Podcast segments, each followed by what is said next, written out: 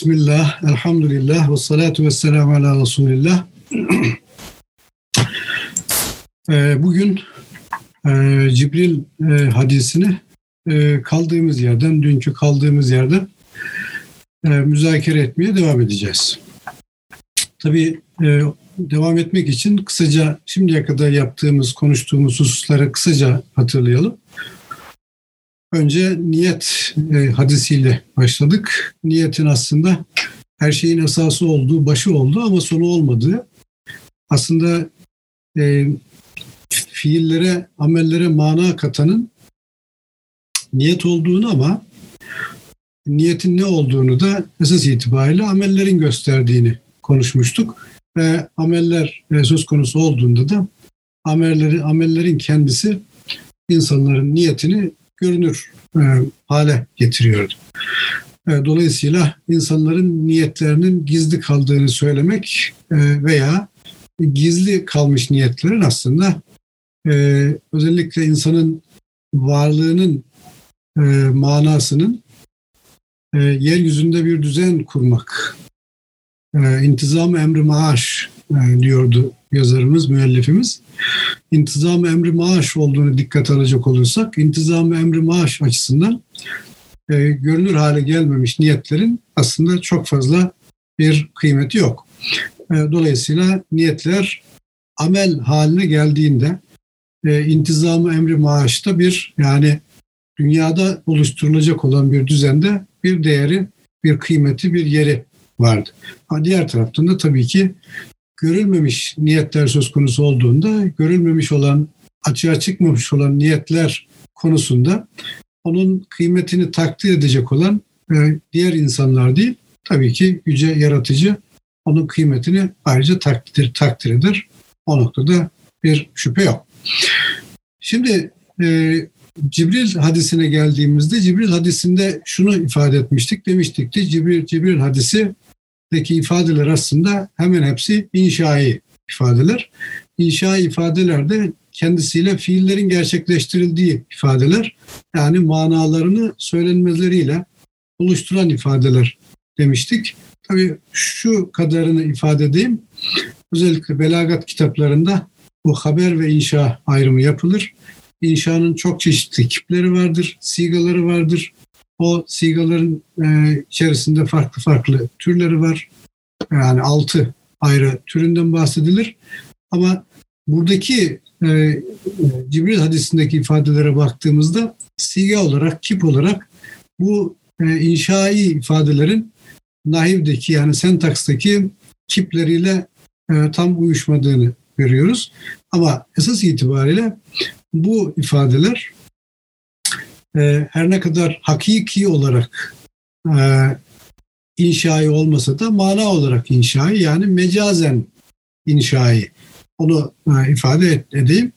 Diğer taraftan da hem yani belagat kitaplarını hem de bugün günümüzde özellikle dil felsefesiyle ilgili çalışmaları e, dikkate aldığımızda o dil felsefesindeki çalışmalarda da bunları da dikkate aldığımızda aslında e, kendileriyle bir fiilin gerçekleştirdiği bütün e, eylemlerin, fiil, sözlerin aslında performatif ifade olarak isimlendirildiğini ve o performatif ifadelerin yani inşa ifadelerin bu manada günümüz düşüncesinde de çok önemli bir yerde durduğunu söyleyebiliriz. Yani şu kadarını yine söyleyeyim. Özellikle e, anlamın, mananın hayat tarzlarının içerisinde zuhur ettiğini e, düşünen önemli sayıda çok sayıda filozof vardır. Ve onların e, özellikle altını çizdiği hususlardan birisi de budur. Aslında bir hayat tarzı bu manada e, declarative sentences dedikleri yani beyan bu budur yani sentaksı söz dizimi açısından bu budur şeklinde tanım şeklinde gerçekleştirilen ifadeler üzerinden bir dünyanın hayat tarzının kurulduğunu söylerler, onu dikkate alırlar ve bunun üzerinden çok çeşitli analizleri yaparlar. E, bütün bunları yapanlar özellikle modern felsefeciler, dil felsefecileri veya bu konuda çalışan düşünürler söz konusu olduğunda bunların hiçbirisi ne Cibril hadisini bilir, ne e, Peygamber Efendimizin dini nasıl vaz ettiğini veya Peygamber Efendimiz üzerinden dinin nasıl vaz edildiğini bilir. E, bunlar doğrudan doğruya insanların e, içinde yaşadığı dünyayı kurma, oluşturma sürecini analiz ettiklerinde bu e, noktaya e, bunu e, tespit ediyorlar. Onu sadece ifade etmiş olalım. Netice itibariyle biz klasik birikimimizi modern gelişmelerde bulunan unsurlarla da takviye ederek geliştirmek gibi bir vazifemiz var. Biz bunu yaptığımızda ancak sorunlarımızın üstesinden gelebiliriz.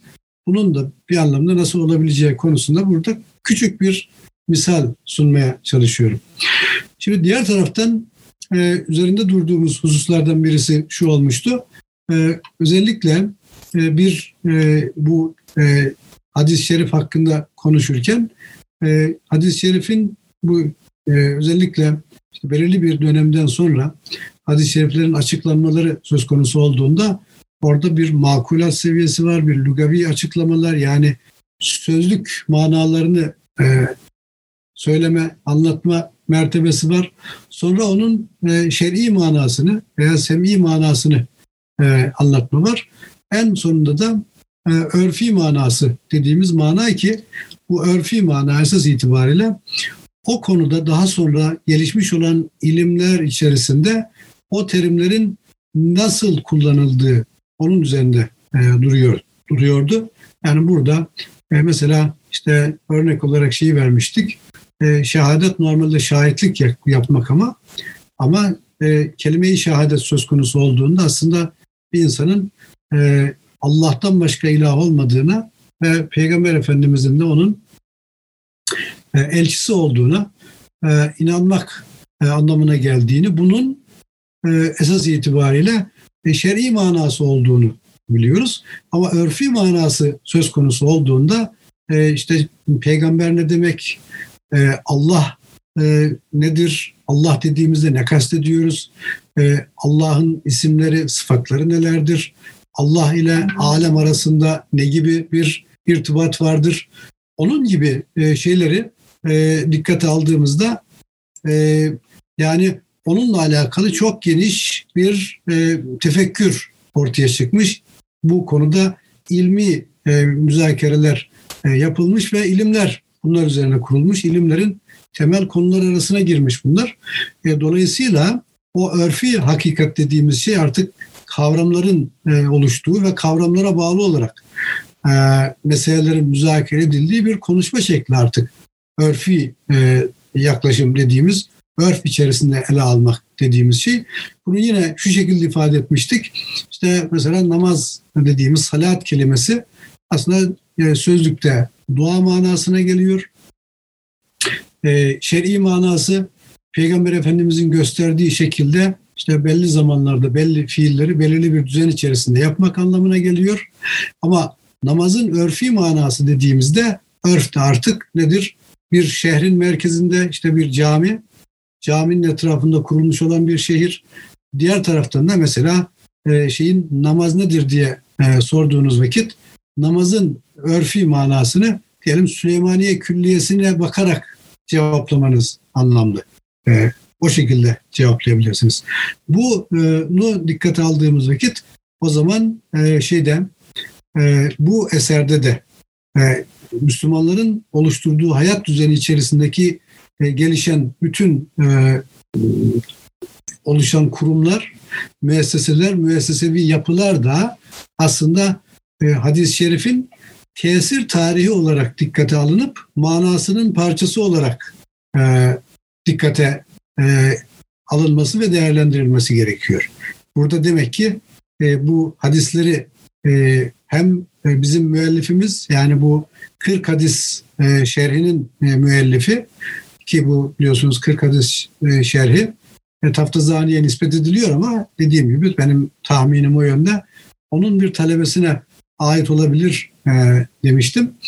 E, dolayısıyla bu kitabın e, müellifinin e, kullandığı dil ve şerhi yaparken e, takip ettiği yöntem aslında e, Müslümanların e, hayatında namaz kılmalarıyla birlikte ortaya çıkan bütün e, müesseseleri de içine alacak şekilde artık e, namaz e, kılmandır e, ifadesini hadis-i şerifte ki namaz kılmandır e, e, ifadesini o şekilde e, şerh ediyordu.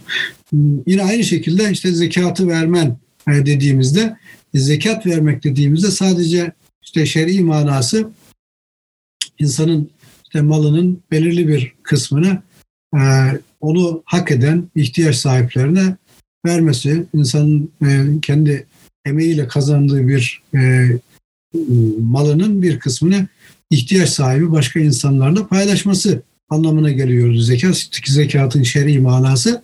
Ama işte bunu biz e, bir ilim haline ve bir müessese haline e, getirmiş getirdiğimiz vakit o zaman ne oluyor? İşte mesela günümüzde e, zekatla alakalı çok önemli çalışmalar yapılıyor. E, zekatları işte belirli bir yerden toplayıp bir sandık oluşturup o sandık üzerinden ihtiyaç sahibi olan insanların ihtiyaçlarını bu sandık üzerinden karşılama gibi ama işte farklı farklı yollar, usuller, yöntemler, kurumlar oluşuyor zekat etrafında. Ama aynı şekilde işte e, oruç dediğimiz vakit oruç sadece e, işte onun e, kelime manası insanın kendisini bazı şeylerden tutması ama e, kelime manası bu. Ama e, şer'i manası işte Ramazan ayında o tanımlanmış bir şekilde insanın e, normal şartlarda e, e, mübah olan, helal olan ve bazı şeylerden uzak durması, onları kendisine bir anlamda haram kılması belirli bir zaman dilimi içerisinde. Bu şer'i manası. Ama biz oruç dediğimiz vakit oruç Ramazan ayıyla birlikte e, kendi başına farklı farklı faaliyetleriyle işte teravihiyle efendim farklı e, organizasyonlarıyla konferanslarıyla, zikir meclisleriyle, çok farklı farklı şeylerle birlikte Ramazan ayının içerisinde gerçekleşen çok sayıda kurumla, kurumu ve kurumsal faaliyeti ortaya çıkarıyor oruç. Dolayısıyla oruç tutma dediğimiz o orucu vaz eden e, irade aslında aynı zamanda e, onunla birlikte e, insanların hayatında ortaya çıkacak o büyük düzenekleri de ortaya çıkardığı için ortaya çıkan bütün o düzenler, bütün müesseseler de aslında e, oruç e, kelimesinin manasının parçası olarak dikkate alınması lazım. Dolayısıyla oruç nedir diye sorulduğunda o e, örfi olan e, gelişmeleri de işin içerisine dikkate alarak onu cevaplamak lazım. Benzer bir durum hac için de geçerli. Hac söz konusu olduğunda da hac sadece bir insanın işte belirli e, şeyleri, e, menasiki e, yerine getirmesi değil. Onun ötesinde çok büyük bir organizasyon. Bunu dikkate aldığımız vakit haccın kendisi bütün bir İslam tarihi boyunca kendi içerisinde alt müesseseleri de oluşan oluşturan çok büyük bir müessese. Onunla alakalı olarak bizim e, tarihimizde özellikle işte Surre alaylarından hatta şöyle söyleyeyim e, haccın e, nasıl bir şey olduğunu yakın zamana kadar özellikle otobüslerle hacca gidenlerin nasıl hacca gittiğine dair geçen gün 1950'li yıllarda zannediyorum organize edilmiş olan bir hac organizasyonunun şeyini benimle paylaşmışlardı da onu görmüştüm. E, bir haç e, organizasyonunu yapan bir şirketin e, yol haritasını e, gördüm orada. Yani e, gidişte e, bütün e, sahabelerin bulunduğu kabirleri Bağdat'tan Dimeşk'e, Dimeşk'ten ne bileyim Kudüs'e, Kudüs'ten bütün o e, sahabe kabirlerinin bulunduğu yerleri de tek tek tek tek gezerek imamların e, kabirlerini, büyük alimlerin kabirlerini de ziyaret ede ede adım adım adım adım e, şeye kadar e, Kabe'ye kadar gidip e, haccı e, ifa ettikten sonra e, döner dönüşte de yine aynı şekilde e, bütün bir e, o e, sahabe dönemini, tabiun dönemini, tebeü tabiun döneminin ve daha sonraki e, büyük e, ulemanın ve büyük şehirlerin e, e, maka şeyde kabirlerinin de bulunduğu yerleri ziyaret ederek öyle bir e, büyük bir e, ziyaret e, ile e, karşı karşıya e, olduğumuzu gördüm ki yani 1950'li yıllara kadar belki 60'lı 70'li yıllara kadar bu devam etti. E aslında hacca gitmek demek aslında sanki e, insanın e, bütün bir e, şeyi İslam tarihini o bütün o büyükleriyle birlikte e, kendisini e, kendi gözünün önüne getirip onlarla mülaki olarak bir anlamda onlara çok farklı bir şekilde şehadet etmenin bir yolu haline getirmiş bizim ecdadımız. Bunu dikkate aldığımız vakit hac o zaman sadece o şer'i manasıyla kalmıyor. Onun ötesinde örfi bir mana kalıyor, e, kazanıyor ve biz o haccı o örfi manası içerisinde e, dikkate almadığımız vakit aslında haccı eksik anlamış oluruz. Böyle söyleyelim. Şimdi e, şeyde e, Cibril hadisinin devamında e, şöyle e, devam ediyordu.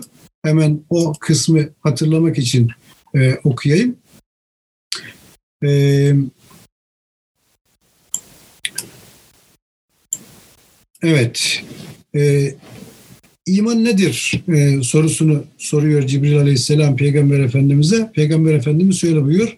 Allah'a, meleklerine, kitaplarına, peygamberlerine, ahiret gününe ve kadere, hayrına ve şerrine iman etmendir e, buyuruyor.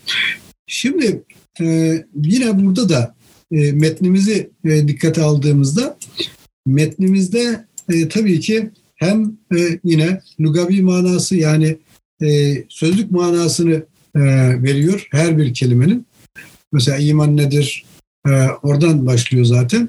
E, iman nedir e, sorusuna e, verdiği cevabı zaten adım adım incelediğinizde e, imanla alakalı olarak mesela diyor ki bu konuda altı ayrı e, cevap verilmiştir diyor. Onlardan birisi mesela İmam Şafii'nin e, radıyallahu anh verdiği bir cevap var. Diyor ki o e, ennehul marife bil cenan vel ikrar bil lisan vel amel bil erkan. Yani e, o e, insanın e, kalbiyle bilmesi, e, diliyle ikrar etmesi, söylemesi ve organlarıyla da ona uygun şekilde davranmasıdır iman.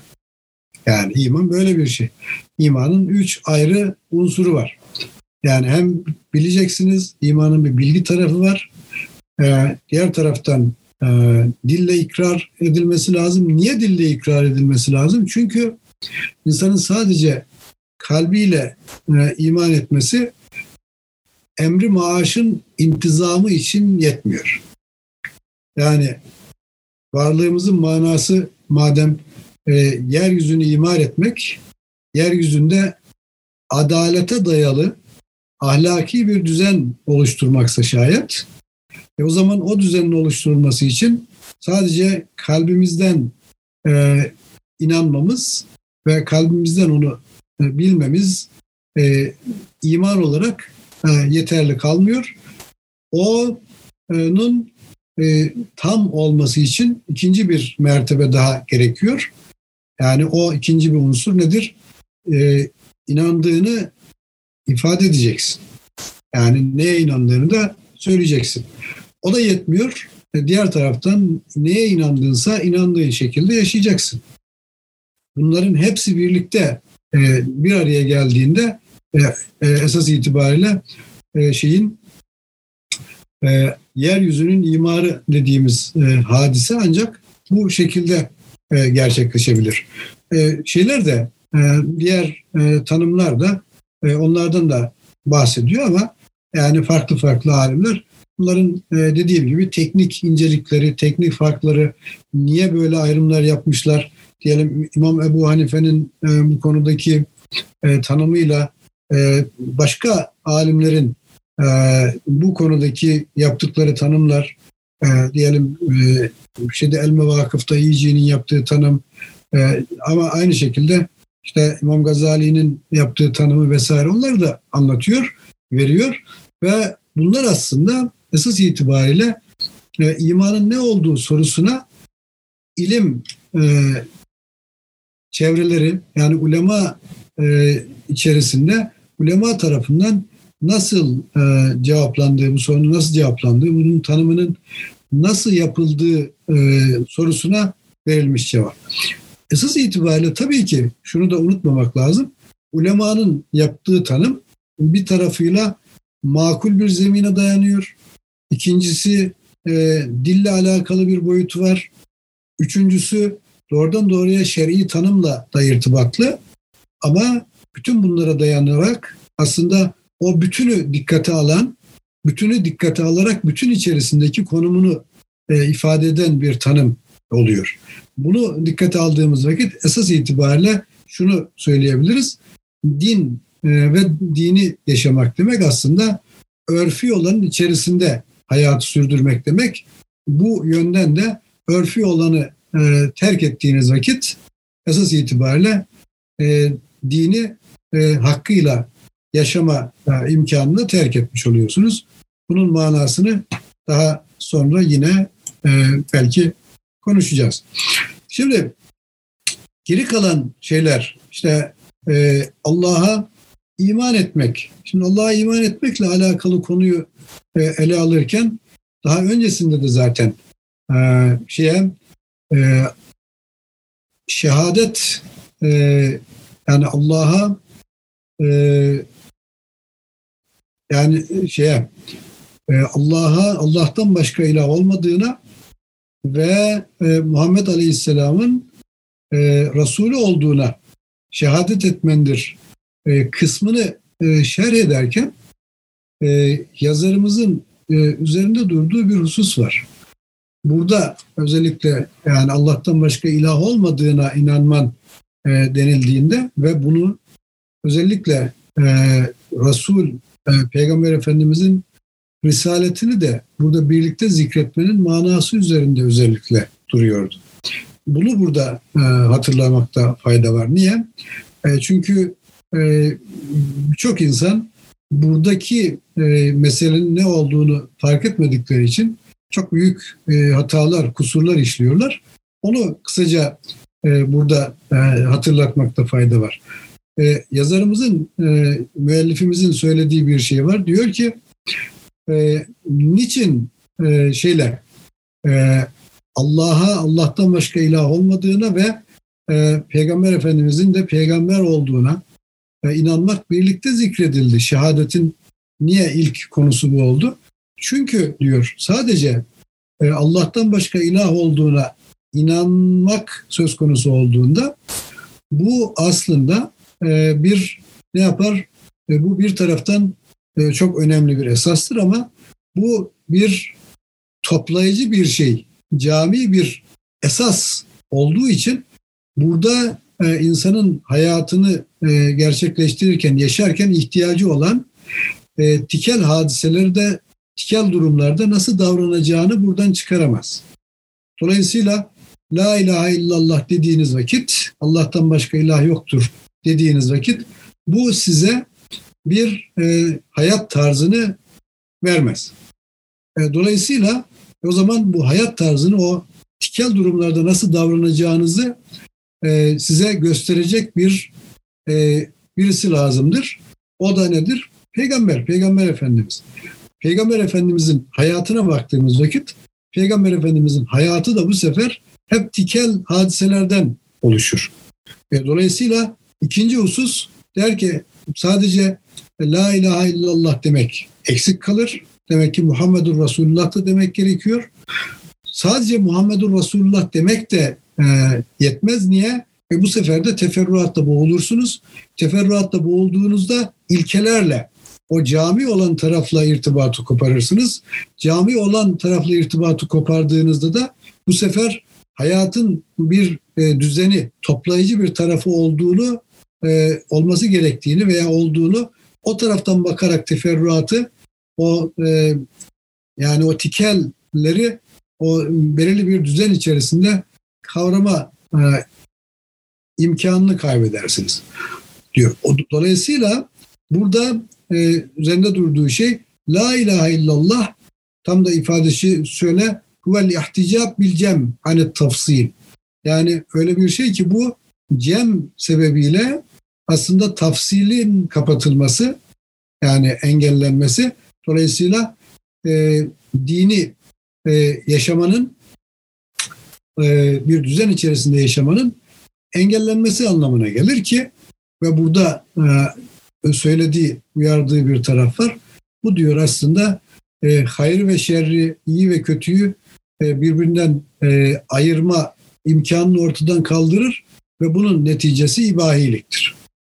Yani dolayısıyla sadece la ilahe illallah diyen bir insan, sadece ona inanan bir insan için iyinin ve kötünün ne olduğunu bilme konusunda e, o tikel e, unsurları birbirinden tefrik edecek e, örnekler, esaslar olmayacağı için onun için iyi veya kötünün ne olacağını e, açık bir şekilde belirleme imkanı e, ortadan kalkar. Dolayısıyla iyi ve kötünün e, birbirine denk olduğu, eşit olduğu, dolayısıyla her şeyin mübah olduğu bir anlayış buradan ortaya çıkar.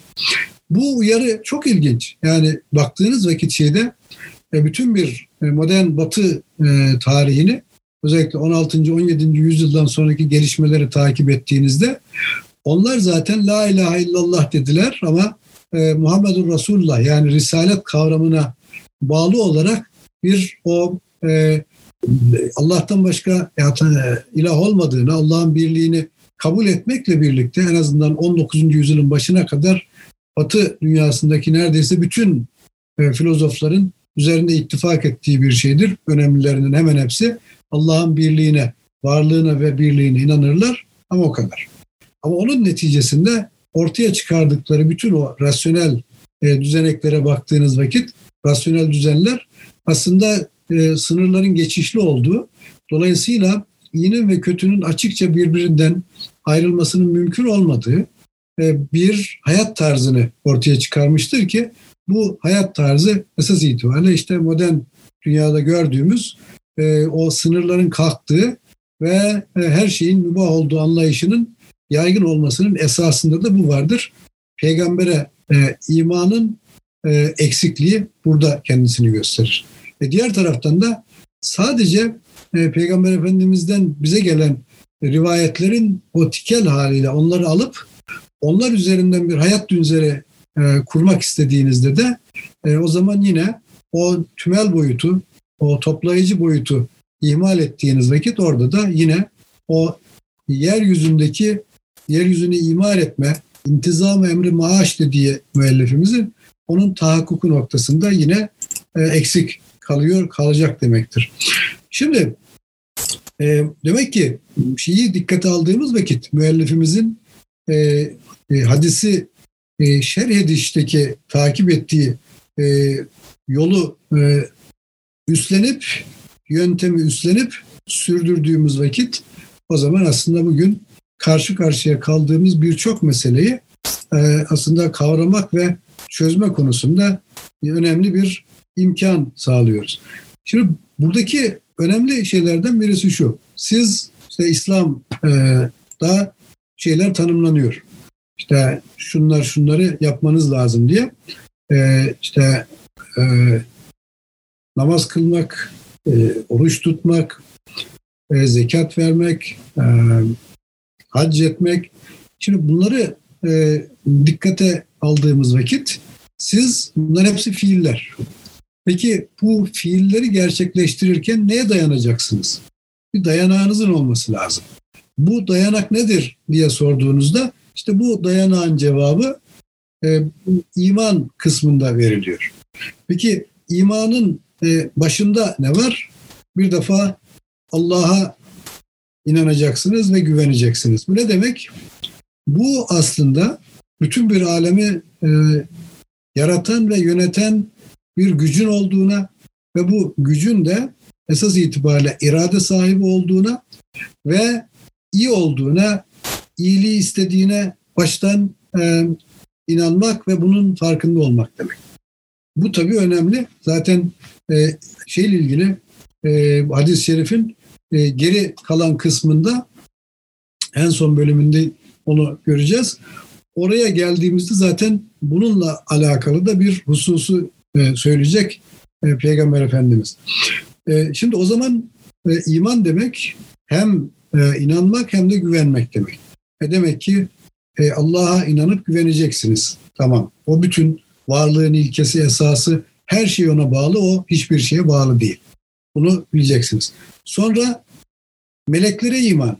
Şimdi meleklere iman dediğimizde şunu e, hemen bize söylemiş oluyor ikinci esas. Aslında var olan şeyler bizim gördüklerimizden ibaret değil. Görmediğimiz ama görmediğimiz halde hayatımızda etkili olan bir boyut da var. Biz bunu en azından e, diyelim e, uzun süre e, şeyde insanlar işte meleklerin mevcut olup olmadığını tartışsalar da aslında meleklerin konumuna e, modern dönemde e, özellikle bilimle uğraşan insanlar e, kanunları getirdiler ve tabiat kanunlarını aslında bizim görmediğimiz ama tesiri üzerinden bildiğimiz faktörler olarak dikkate aldılar.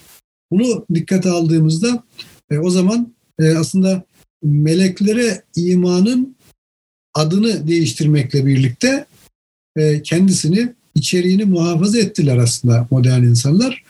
Ama e, son zamanlarda özellikle e, bu bilimle alakalı tartışmaları yürütenler şöyle bir şeyi fark ettiler. Dediler ki eğer bizim görmediğimiz e, bir kurallılık varsa alemde e, o zaman bu kurallılığı e, oluşturan ve yöneten bir varlığın da olması lazım. Bu bizi zorunlu olarak Tanrı'ya götürür. Halbuki biz yani Tanrı'nın olduğunu varsaymadan bir düzen kurup öyle yaşamak istiyoruz. E, dolayısıyla tabiat kanunu ifadesini bizim kullanmamamız lazım dediler. Bugün günümüzde özellikle yaygın bir şekilde bilimle iştigal eden insanlar tabiat kanunu fik kelimesini ifadesini kullanmazlar. Onun yerine daha çok işte düzenlilikler falan gibi e, bir e, isimlendirme söz konusudur. Bunu dikkat aldığımız vakit o zaman şimdi varlıkla alakalı olarak baktığımızda bizi gören ama bizim kendilerini görmediğimiz varlıkların da mevcut olduğunu bilmek. Şimdi bununla alakalı başka bir şey daha. Şimdi günümüzde özellikle çok tartışılan, konuşulan, müzakere edilen şeylerden birisi işte mümkün dünyalar falan diye bir kategori var. Ve insanlar mümkün dünyalar üzerinden inanılmaz düşünceler, fikirler, sistemler geliştiriyorlar ve onun üzerinden de bu yeryüzündeki insanların hayatı üzerinde tasarruflarda bulunmaya çalışıyorlar. Dolayısıyla baktığımızda aslında gayb e, dediğimiz e, netice itibariyle bizim görmediğimiz ama e, bir şekilde bizi gören, bizimle irtibatlı olan bir boyutun varlığını insanların reddetmesi zaten anlamlı değil.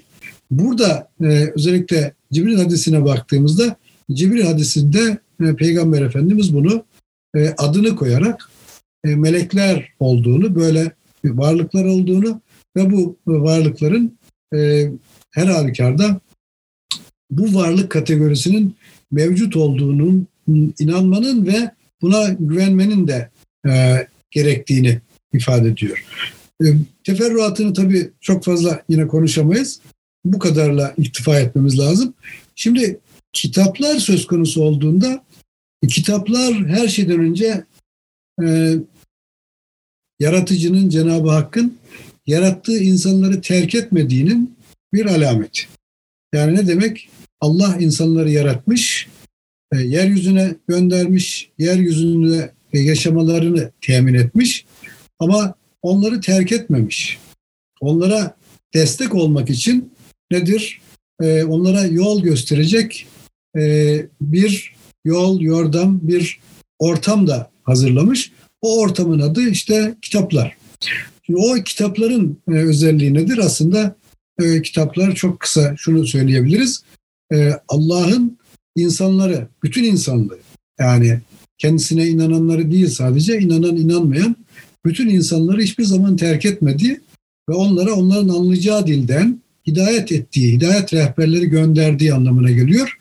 Bunu dikkate aldığımız vakit zaten o e, kitaplar esas itibariyle bu e, ilahi hidayetin kalıcı kayıtları olarak e, önemli bir e, yine e, bu şeyi bizim e, insanlığın geçmişiyle alakalı boyutu acaba insanlar geçmişte nasıl yaşıyorlardı sorusunu sorduğumuzda cevabını ararken bizim e, karşımıza e, çıkan önemli bir e, cevabı verirken dikkate almamız gereken önemli bir unsur olarak e, karşımızda.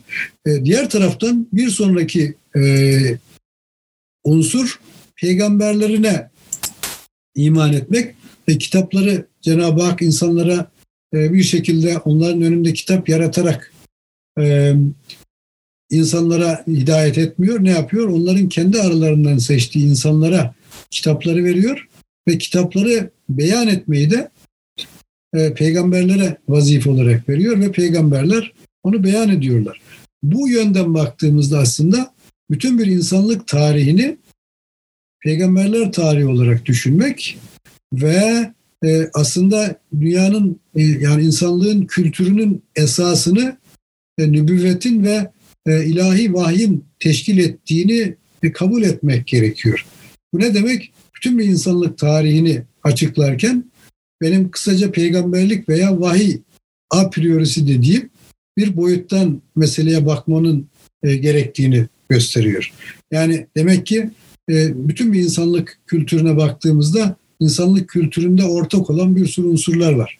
Yani bütün dillerde e, Allah var, peygamber var, e, öldükten sonra hayatla alakalı kelimeler var. E, ama aynı şekilde işte melek gibi yani burada gördüğümüz e, bütün unsurlar aslında bütün dillerde mevcut. Bu ne demek? Bu e, diyelim şeylerde de e, çok uzak diyarlarda diyelim Amerika e, kıtasındaki Azteklerde vesaire onların kültüründe de var. Hint kültüründe de var, Çin kültüründe de var. E, Yahudiliği, Hristiyanlığı hiç saymıyorum.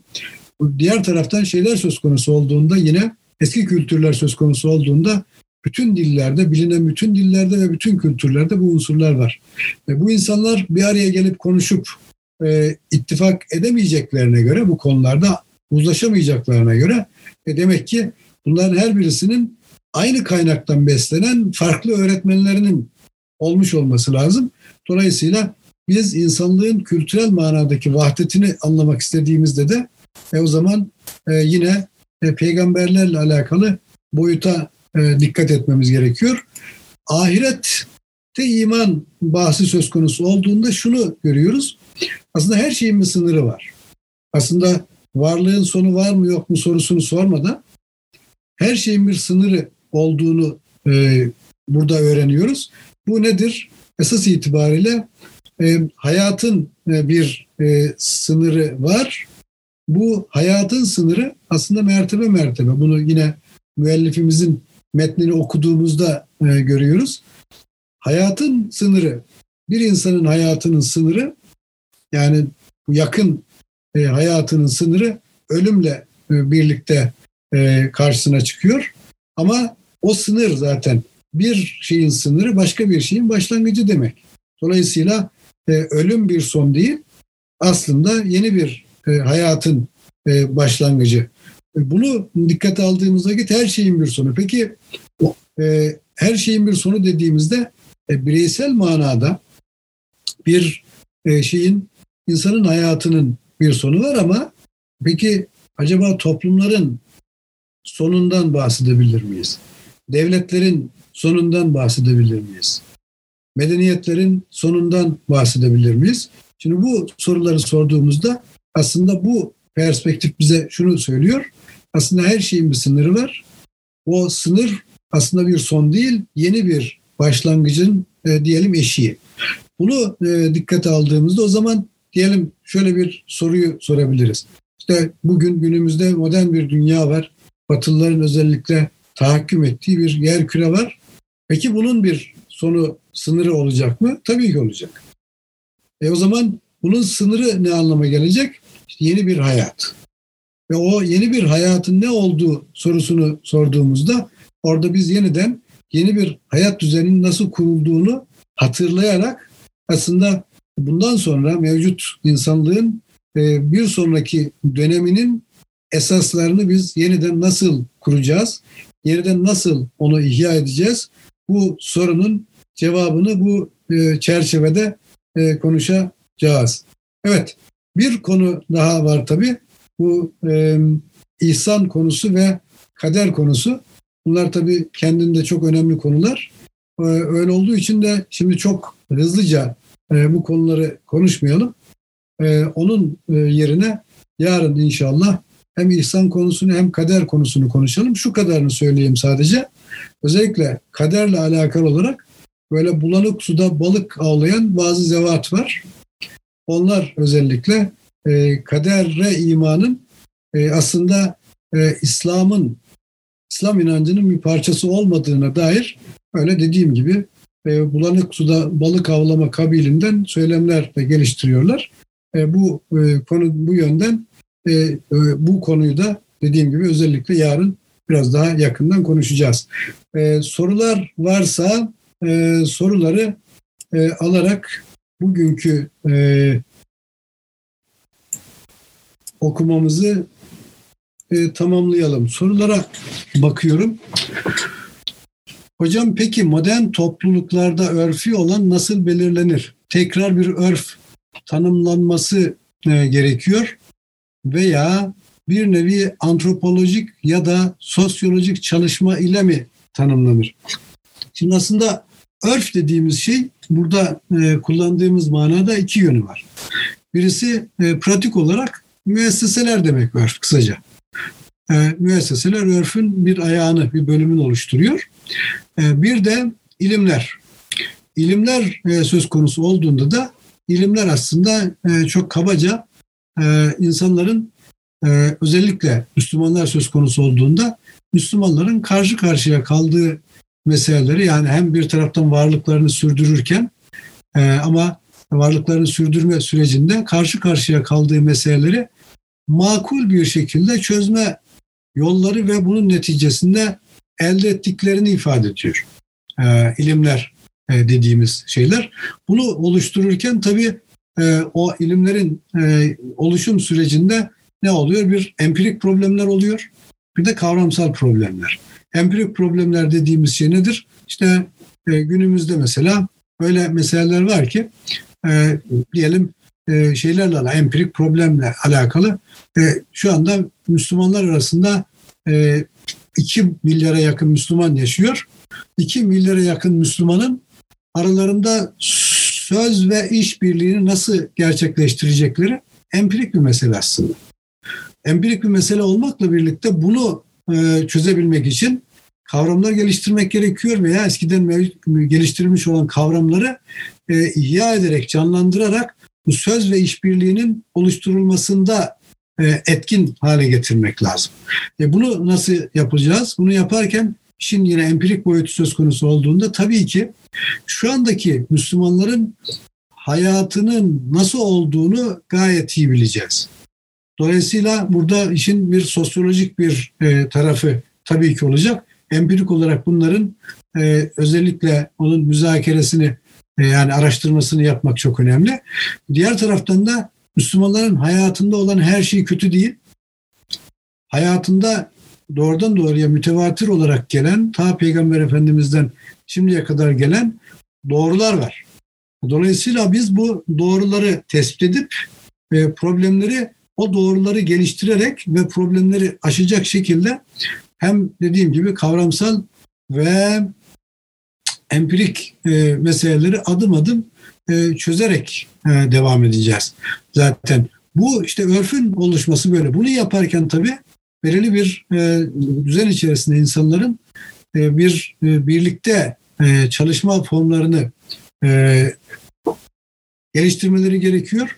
O birlikte çalışma formları da müesseseler oluşturuyor. İşte eğer ilmi çalışmaların müessesesi üniversite oluyor.